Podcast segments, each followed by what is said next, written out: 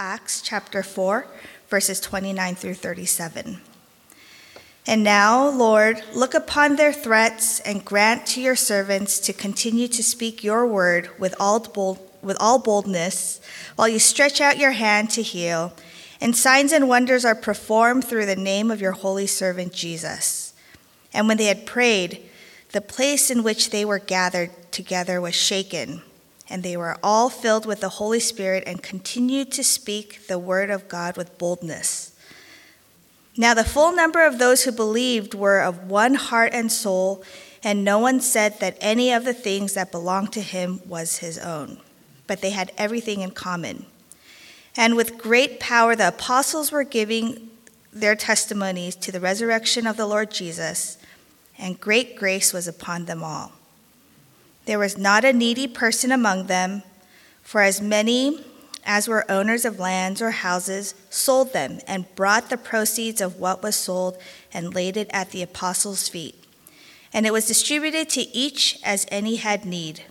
Thus Joseph, who was also called by the apostles Barnabas, which means son of encouragement, a Levite, a native of Cyprus, sold a field that belonged to him, and brought the money and laid it at the apostles' feet. And this is the word of the Lord.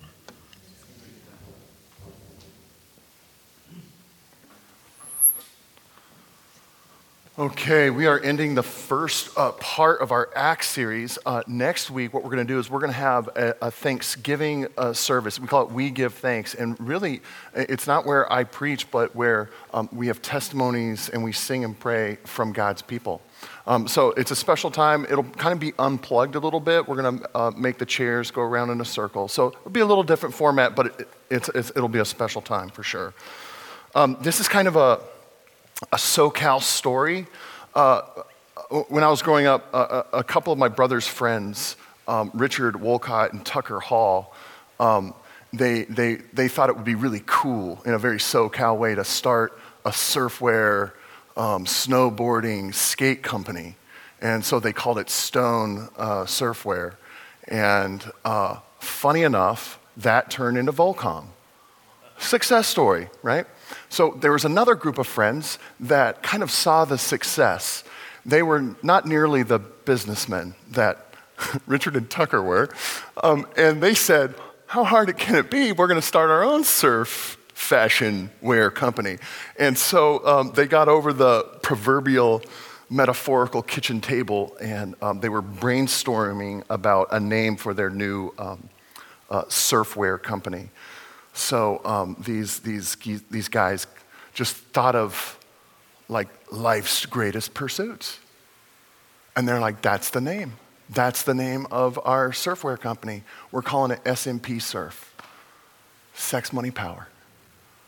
So if you don't believe in the existence of God, those are some pretty awesome pursuits. Like if, if life ends, it's humanistic, it's rationalistic, there's no, no, no afterlife that's not a bad, that's not a bad trio, okay? Um, they were not very good businessmen, like I said, and it sort of crashed and burned. Um, I have something else that I want to talk about today, and um, it's not just the existence of God, but the presence of His Spirit and it does something so unique here that in Acts is that people actually change their mind about their stuff and their possessions and their cash. So this is the new SMP. I'm going to call it spirit money power. Because all those things are going to intersect and inform each other by the presence of God. I've got no t shirts for you, but I've got this for you. So, here in our text, we're actually on the tail end of this. We, we covered uh, uh, the first part from, from the weeks before. But um, let me just recap is they had been preaching about the death and resurrection of Jesus. Um, and so the, the leaders in Jerusalem, the religious leaders, they did not like that. They actually arrested them. And what they did is when, like, when they got them out of jail, uh, they, they threatened them. And they're like, don't you dare say anything. Otherwise, we're either going to beat you or throw you back in jail. Let this be a warning to you. Okay? So our text um, here here this afternoon is um, we get the tail, they went back to their, their place and they're praying, and we get the tail end of that prayer. That's our text for today. Um, and then after they prayed, our text says that the Spirit was there, like in a very obvious way. We're going to touch on that. And then because the Spirit was there, they actually threw away caution and disregarded the cautions and the threats and wouldn't shut up about the resurrection after that. They wouldn't shut up. And then, this is what our text, and then they started selling stuff and giving away money, not in small amounts, but in pretty big amounts. Uh, so, very simply, this is going to be how Christianity touches and changes our attitudes about money. And there's the simplicity of it. And, and this is the case I'm going to make for you from the text. This is not going to be my opinion, is that um, a, a moving, real, powerful spiritual experience immediately will have impact on how you view and use your resources. That's pretty simple. So, this is the shape. Uh, I'm going to just cover two things. It's going to be a little brief, um, but I want to talk about that experiencing God part. And then the second part is I, I want to say, how, how does that experience change the way that we view our cash, properties, investment securities, whatever it is? So, let's, take, let's talk about experiencing God. And we sang it right before, is um, it, the text tells us that the place was shaken. So this is uh, verse 31. And when they had prayed, the place in which they were gathered together was shook. Can I say that? And they were all filled with the Holy Spirit and continued to speak the word of God with boldness. So we're going to see this marker, and this is all throughout the scriptures, is that when God shows up in his, not in his general presence, but when God shows up in his special, intimate covenant presence, things get shook, God does not get shook. Okay? Um, we, see this, we see this at um, uh, Sinai with Moses and the people. Um, it says the ground shook, and the, the mountain itself did the shaking. That's what we see in Sinai. So I'm going to give you this over obvious conclusion, all right? Don't feel like it's super profound, but um, shaking and quaking is going to go down when big meets little. I told you it wasn't profound, but that's, that's the conclusion we're going to make, okay? Um, uh, when my daughter was uh, uh, just toddler, my oldest daughter was a toddler, um, we did all the, the buying of children's things. And one of the things we bought was um, this uh, uh, uh, bedazzled plastic little pink stool. Um, and we were playing one day on the floor, and um, and I, sat on that little plastic bedazzled pink stool, um, and behold, the stool could not handle my glory. Um, there was a shaking. Uh, now, just for simil- similar, that's, that's kind of funny, but for similarity, when God meets granite,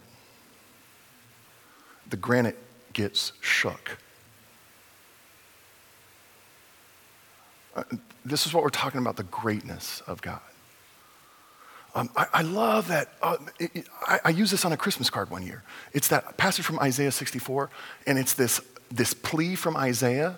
He says, Oh, that you would rend the heavens. Oh, that you would tear the heavens and you would come down isn't that like a, a scream for the incarnation? And, and then Isaiah, this is gorgeous poetic thing. He says, I, uh, Isaiah's just, please break into our existence. And may the mount, mountains melt and just flow because they meet you. It's such a poetic view from Isaiah 64. So this is what we see here. Now, um, you might have just a little tiny red flag pushback here, and I, I don't know if you're gonna, I don't know if you're a jaded, over churched, under church Christian. I don't know what it is. But you could say, hey, um, I thought God is present everywhere, buddy. Okay, okay. Um, I'm not going to go into the illustration I used a few weeks ago, but, but, but this is the one I used. Is, um, and, and, some of you will just remember it, is um, I can be in the room with my family playing a game and not be there what? I have an awesome wife who says, Hey, where are you? We're playing a game. Right? Do you remember that illustration I said? So, my, my general presence is like, I'm here, I'm in the house. Hey, I love my family. And then my special covenant, intimate presence is, I am, I am locked in, I'm with you, and you know that I'm with you. So that's the best illustration I have. There's better ones. Tell me afterwards, okay? So that's what we're talking about. Um, there is something different from his special covenant presence that we see throughout the scriptures and something that, about his general presence. So um, I think it's helpful to understand it this way. Uh, the Spirit does something for us in his special presence, and that is this a spiritual experience allows you to sense in your whole person what you already know in your mind. Let me explain that one. Um, I, I, do have to admit, I was a very strange, odd, nerdy little kid. And um, the reason being is uh, my parents didn't put a TV in our household until we were, I was in sixth grade. And um, so uh, uh, me and another sibling would take it was a radio flyer, red wagon, and we would trundle off to the local library and we would get the maximum amount of books we could in that red wagon and then trundle back home and just start reading them. I, am an odd, nerdy kid, all right? Um, the consequences of that is that I was a little boy with a ton of facts. I could tell you about the Grand Canyon, never saw it. Oh, I know all about it. I know how it's formed and shaped, and, and there are this many stratas with the. Uh, let me tell you about it. And there are different colors. Um, I, could, I can tell you about it. I could tell you about Hawaii because, I mean, I was the kid who read the Encyclopedia Britannica. Hmm, that's interesting. Hmm, I told you, odd kid, odd kid. Um, I, I, my parents read to me the C.S. Lewis books, and I was, is it Edmund with the Turkish Delight? Is it Edmund with, and I was, I was wondering, I was like, I could tell you what Turkish Delight was because my mom and I looked it up in an entry. What is Turkish Delight? Oh, it's this confection. Yes, and it's kind of Jillian, but it's powdered sugar on the outside. I could tell you all about it. It's multicolored even. All right, let me just tell you something funny. Um, I didn't see the Grand Canyon until this year.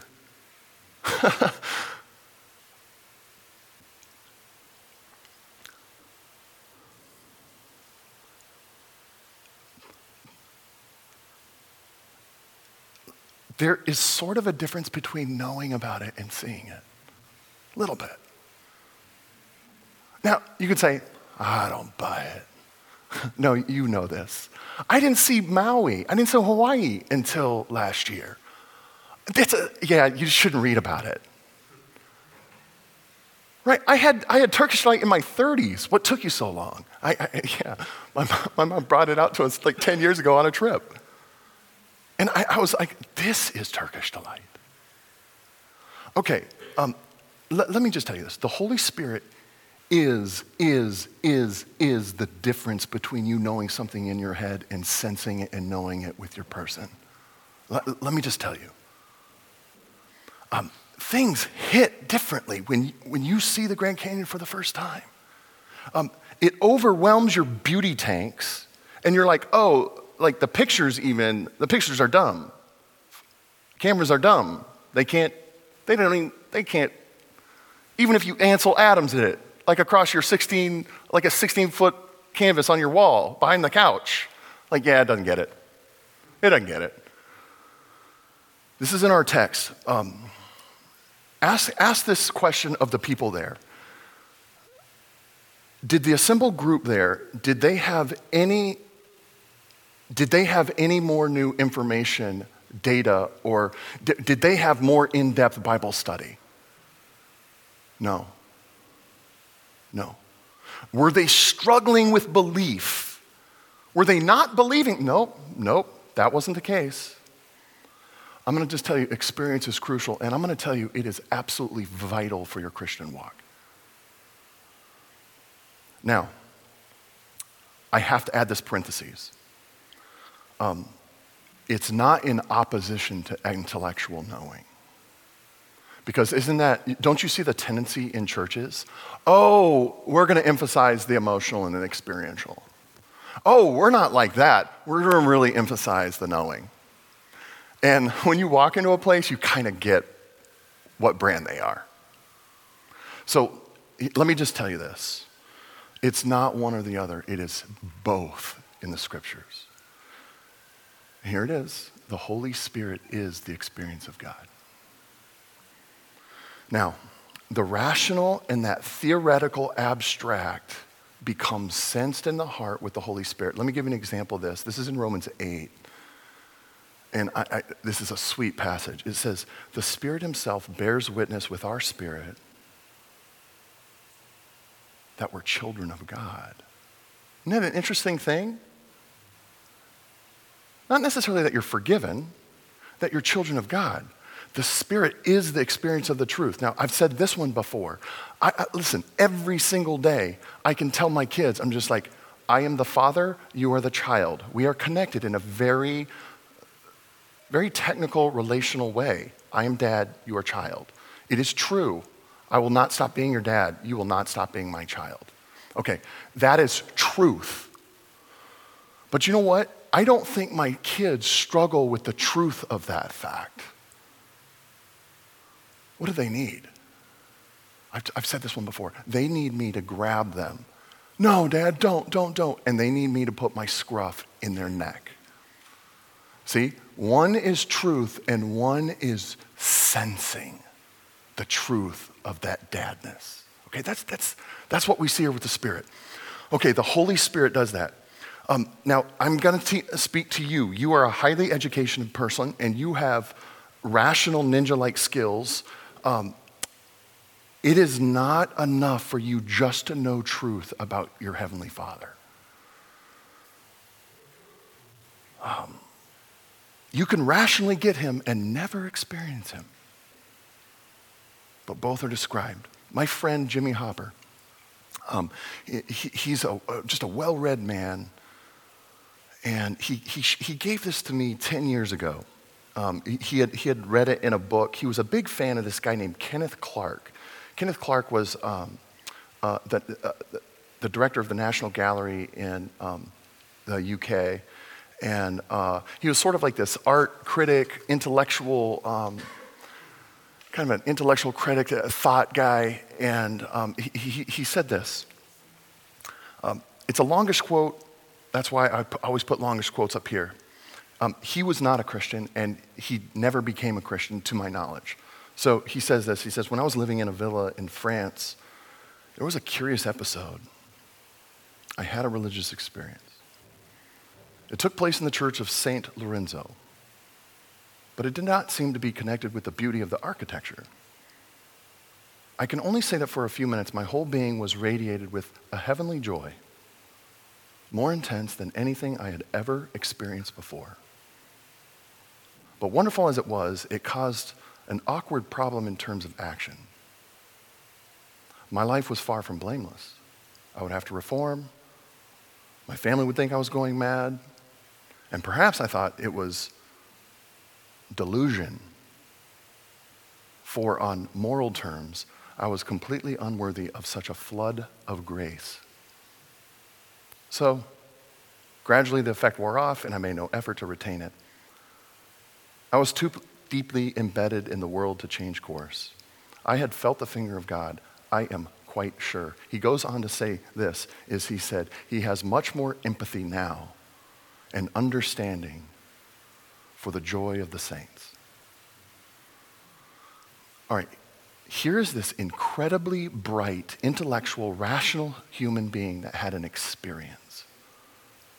And I want you to see what the experience immediately led him to connect. I'm going to have to change. Um, and I'm, i might be perceived as crazy by my family, friends. Three. This is, this is the incredible one. He goes, I even second guessed if I was delusional because why is there good given to someone who is filthy? Do you, do you see that? Uh, uh, uh, he, he absolutely made the connection from experience to, okay, what is this going to mean? Uh, this is my point. When the Holy Spirit comes close in experience, nothing will be left untouched. In other words, the Holy Spirit is going to affect every single area of your life. All right, so how does the experience change the way we use our, our view and use our cash, property, investment, securities, stuff? Okay, so what happens on the heels of getting shook? Um, this is from verse 34.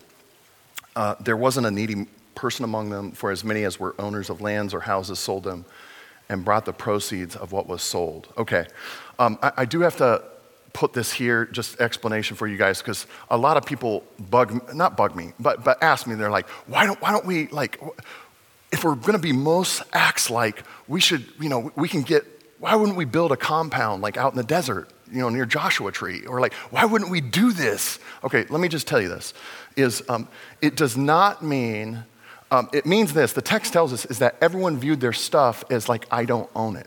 That's, that's a very Christian perspective. It's like Jesus owns all of my stuff and I am a steward. Okay. But this is interesting is they didn't give up all of their stuff to some central commi- committee and then they doled it out fairly. This wasn't like Christian communism. Okay? What, what it does mean though, and this is what we see, is we see those that had luxurious extra, like they had extra houses, extra properties. Those are the ones that said, I am going to sell that or some and bring it to the church.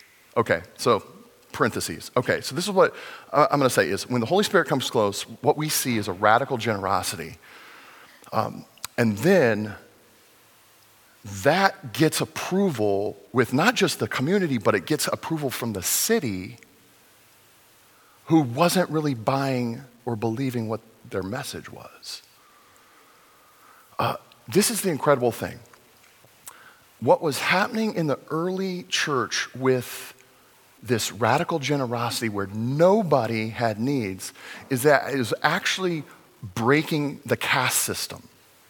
Aristotle said this, and this is in the Greco-Roman world. Aristotle said this is you can never really be friends with someone outside your social circles. Like your, you know, your, your, your income bracket. That's kind of not possible. So the Greco-Romans totally bought it. They totally bought it.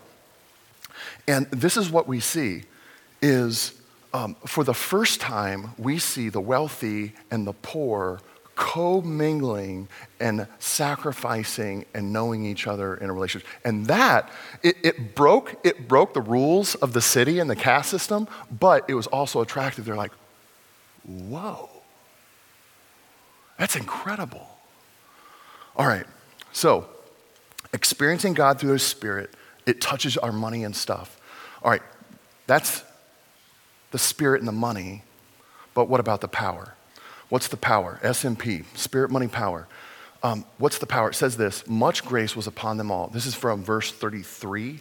Yeah, and with, with great power, the apostles were giving their testimony to the resurrection of the Lord Jesus, and great grace was upon them all. Great grace was upon them all. So, salvation and the approval and joy of God, regardless of filth or fame. Uh, it's a total free gift. I, I think we understand um, free gift with purchase, uh, which is not a free gift. But this is a total free gift. Now, let, us just look really briefly what happened to the wealthy and what happened to the poor. Um, so, uh, for the wealthy and the well off, you know what's amazing is that they became spiritually poor like in the Sermon on the Mount? Uh, some of you guys may know people like this. I, am thinking of a guy I know, not, not in this community, so don't worry about it, but like, uh, he had a, he, he had an amazing run with some certain investments. And it exploded beyond anybody's imaginations and his own. And uh, it was interesting how he changed post that. This is what I mean by that is if you've run into a person who's successful at this one thing, it almost gives them an automatic right to be super opinionated on all of the things, even though they're not an expert. All right? Um, but, but this is the amazing thing is he knew that his money got him into groups and rooms and situations, and he knew it. He knew it. Like, that gets me somewhere. And, and we just call that pride. Like, you owe me a, your attention because I am rich.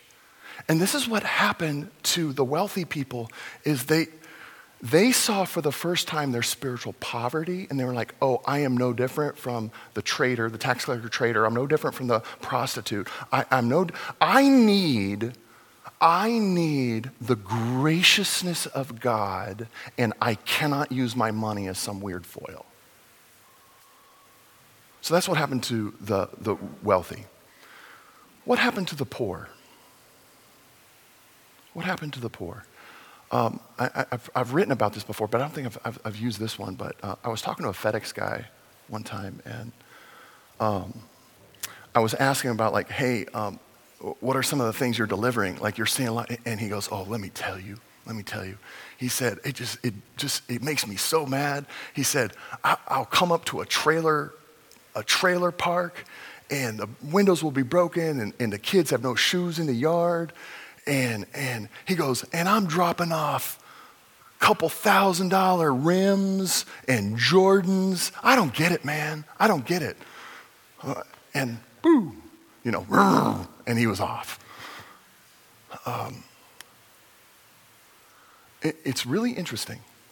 Um, Miroslav Volf, you, you know, some of you, he was at Fuller before he went to Yale Divinity School, a Croatian guy, and he was touring the, the, the, the bad parts of Baltimore with a friend of his. And um, the friend of his said this he said, Justification is the only thing that these streets truly need to use. And Miroslav was like, wow, that's interesting. That's funny connection. Like, that's, it seems like this dusty doctrine. Like, oh, grace alone, and you don't justify yourself by anything you bring. And it has something to say to the worst parts of the streets. And so his friend goes on to tell him, and he says, No, no, no. What I see on the streets is this the ironclad law of achievement. That is this is the game that the wealthy have won is still oppressing those in the streets. And they say, You need the rims, and you need the Jordans, and you need the Chanel, and you need the Dolce. You need all of that to win at this game. And guess what? You're never gonna win it because it'll press you down. And Miroslav Volf says this it's great little lecture. He says, And the poor hear this you don't have to play that game to be celebrated, to have dignity, worth, value, respect. You can walk into any room and say, I am a child of God. And he says, A dusty doctrine? Hardly. That's what happened to the poor. That's what happened to the poor. Um, there's one more powerful thing happening here and we can, we can do it pretty quickly. Um, it's, it's in verse 31. Um, because the question is like, how could they, how could you really give stuff away?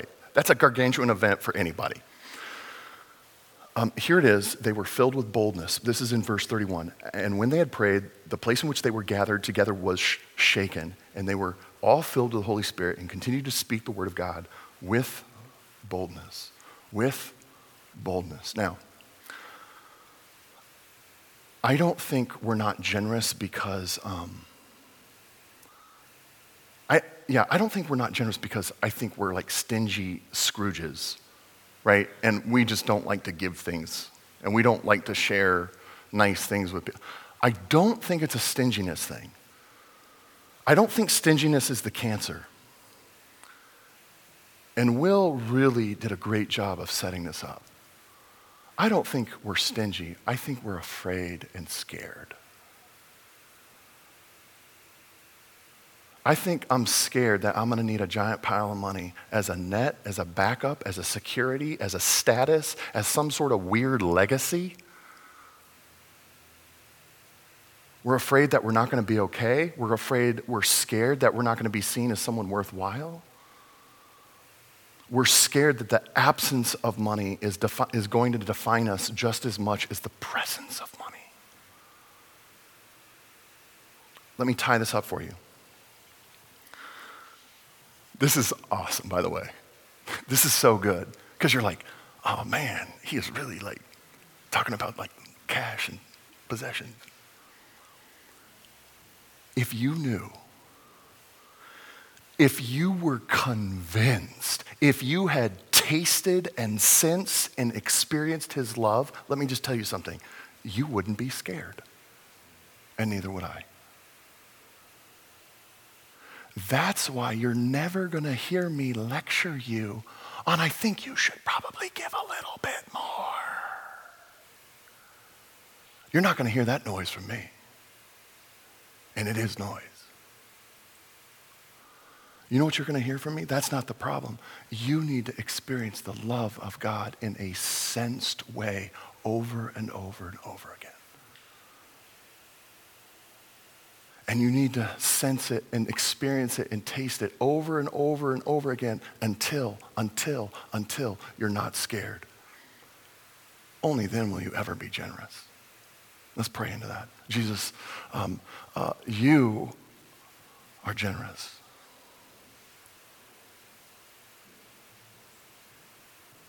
In a small way now, um, would you let us experience your special, special presence now?